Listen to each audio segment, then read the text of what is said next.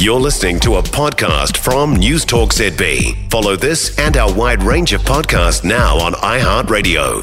The Reserve Bank back today with the cash rate call. The OCR currently sits, of course, at 5.5. They claim that is all they need to do, and it's widely expected there will be no movement today. However, number of banks suggests one more rise is coming, so we look for the commentary. Of course, the former Reserve Bank economist Michael Reddell's back with us. Michael, morning to you. What's your thinking on just broadly the state of the economy as you see it and see it for the rest of the year and going into next year? How much trouble are we in? Uh, I mean, it's needed to slow. Um, it needs to slow quite a lot. Um, you know that's what happens when inflation gets into the system. You've got to squeeze it out, um, and you know there are a number of signs that suggest that uh, we're approaching some sort of turning point. The dairy numbers overnight, some of the business surveys.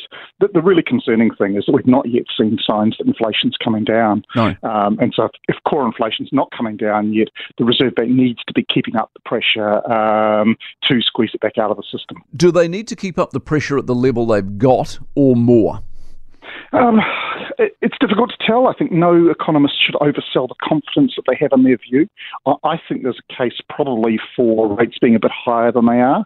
If you look around a lot of other advanced countries in the world, their rates now are pretty similar to where they were before the 08 09 crisis. Ours are more than 250 points lower than that. Um, a bunch of other countries, Australia, Canada, the US, are seeing inflation start to turn down.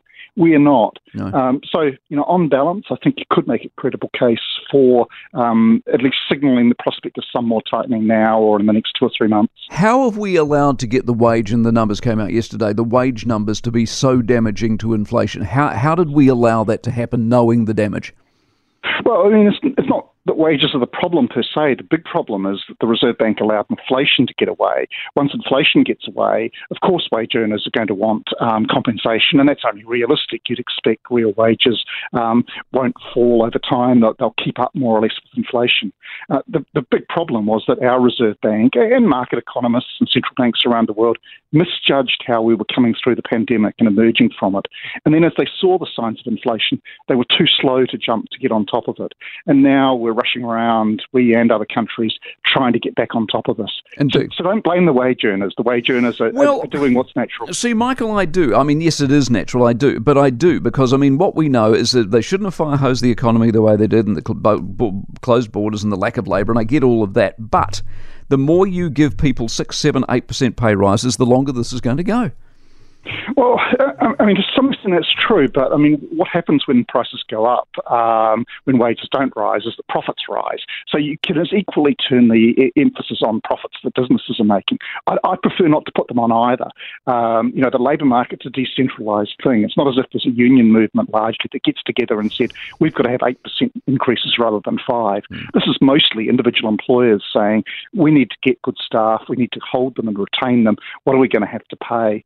And that's going to be more or less in line with inflation. Broadly uh, speaking, last... you think Adrian will come out today with a commentary that suggests he thinks he's on top of it or not? I think there's a reasonably good chance of that. I mean, you, he quoted that word confident the last time they reviewed things. Uh, this is Adrian. He doesn't change his rhetoric very easily. Um, I'd be a bit surprised. There'll be a few nods to um, some of the troubling um, data, uh, but I think they'll put a lot of emphasis on things like um, the inflation expectations data that were published yesterday that did show um, something of a drop. Always a pleasure, Michael. Appreciate it very much. Michael Reddell, former um, Reserve Bank economist. For more from News Talk ZB, listen live, on air, or online, and keep our shows with you wherever you go with our podcasts on iHeartRadio.